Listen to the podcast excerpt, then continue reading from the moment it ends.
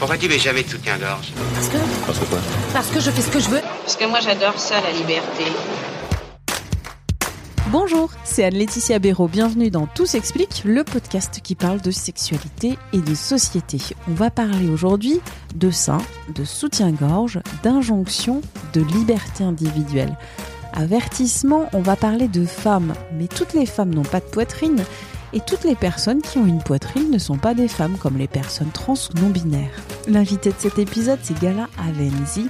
Elle a écrit Nos bras, ce que la poitrine dit de moi aux éditions Flammarion.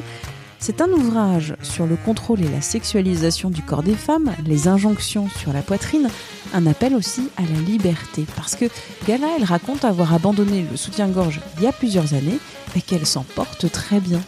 Ce livre fait écho à plusieurs autres sur les seins des femmes, dont le récent Seins en quête d'une libération de la philosophe Camille Froidevaux-Métairie, qu'on avait reçu à 20 minutes. Vous retrouverez toutes les informations, la vidéo sur 20minutes.fr.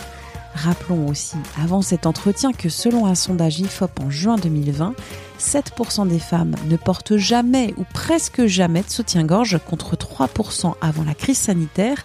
On est sur des chiffres donc relativement modestes.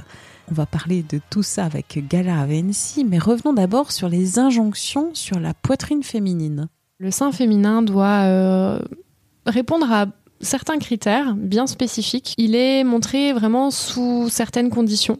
Il faut le montrer, mais pas trop, parce que sinon on est vulgaire. En fait, on se rend compte que les injonctions sont extrêmement contradictoires et quand on veut toutes les suivre, c'est absolument impossible. C'était important pour moi, du coup, de montrer que quand on retire son soutif, quand on fait le choix de retirer son soutif, en tout cas pour ma part, ça m'a permis de m'émanciper en fait de, de ces injonctions. Donc euh, c'est pour ça que j'ai voulu écrire ce livre, pour que peut-être d'autres femmes se libèrent de ces injonctions aussi. La philosophe euh, Camille Froidevaux-Métry parle de, cette recorsetisation du, euh, du, sein et du soutien-gorge avec les push-ups dans les années 90. Le sein, il ne faut pas qu'il soit trop montré, mais en même temps, il faut que la femme soit sexy.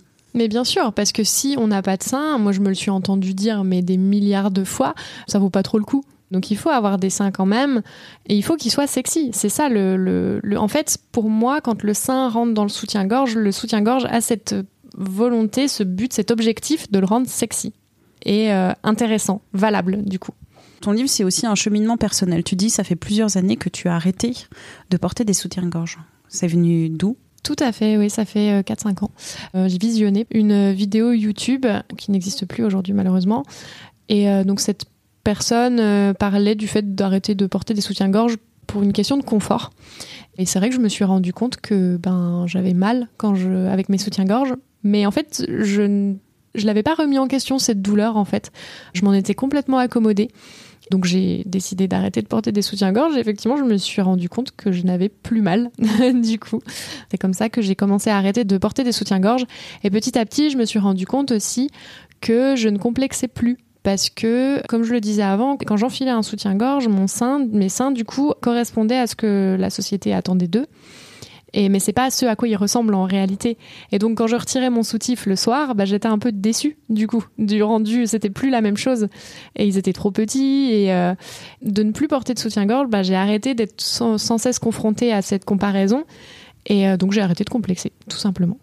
De nombreuses femmes, comme toi, ont arrêté de porter le soutien-gorge. Alors, dans une période quand même très définie, c'était pendant euh, la crise sanitaire et pendant les confinements. Il y a eu euh, d'ailleurs euh, des sondages de l'IFOP qui ont été réalisés en 2020 et révélé que 7% des femmes ne portent jamais ou presque jamais de soutien-gorge, contre 8% pendant le confinement et 3% avant la crise sanitaire.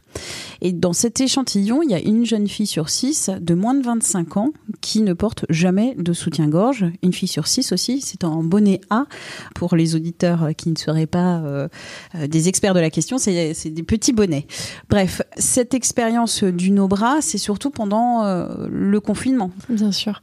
Oui, ça a explosé du coup avec des gros guillemets pendant le confinement, tout simplement. En tout cas, c'est comme ça que je l'analyse parce qu'on était on n'était plus confronté au regard des autres. Et je pense que c'est ça le véritable problème. Les personnes qui sont interrogées, elles disent que dans le cadre de leur activité professionnelle, c'est là où elles ont le plus de difficultés à enlever le soutien-gorge. Mais bien sûr, parce que ça renvoie encore une image euh, un peu vulgaire. Euh, on a peur en fait de l'image qu'on va renvoyer, et même moi, j'en parle dans le livre. Dans certains cas de figure, je peux reporter des soutiens-gorge, donc c'est extrêmement rare. Mais par exemple, pour un entretien d'embauche, je sais que je vais éviter d'être en nos bras parce que l'image que mon corps peut renvoyer à ce moment-là peut être mal interprétée, peut être euh, et, euh, et, ça peut me porter préjudice. Donc euh, évidemment, je vais, je, je, vais éviter. Donc je vais plutôt porter une brassière qu'un soutien-gorge. Mais, euh, mais effectivement, dans certains cas de figure, je comprends totalement, je conçois que ce soit compliqué parce que l'image de la poitrine libre est encore difficile à accepter par, par la société. Donc c'est aussi pour ça que j'ai écrit ce livre, c'est pour essayer de, de normaliser tout ça, de banaliser tout ça.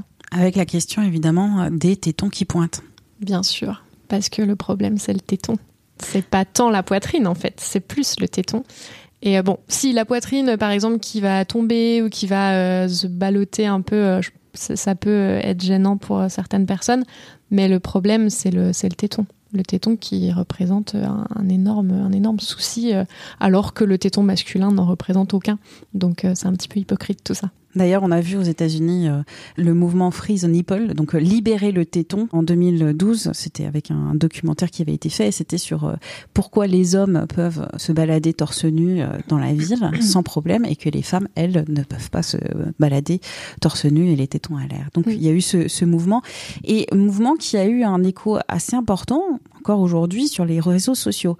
J'ai regardé en faisant une mini enquête empirique sur Instagram et sur Facebook avec les hashtags, les mots dièses, Free the Nipple, No Bra Challenge, No Bra Lady. Et ce que j'ai vu en fait sur ces comptes, quasi exclusivement, mais vraiment euh, quasi exclusivement, des photos de jeunes femmes qui sont minces, voire très minces, qui ont des petites poitrines, des petites, très petites poitrines ou des seins refaits.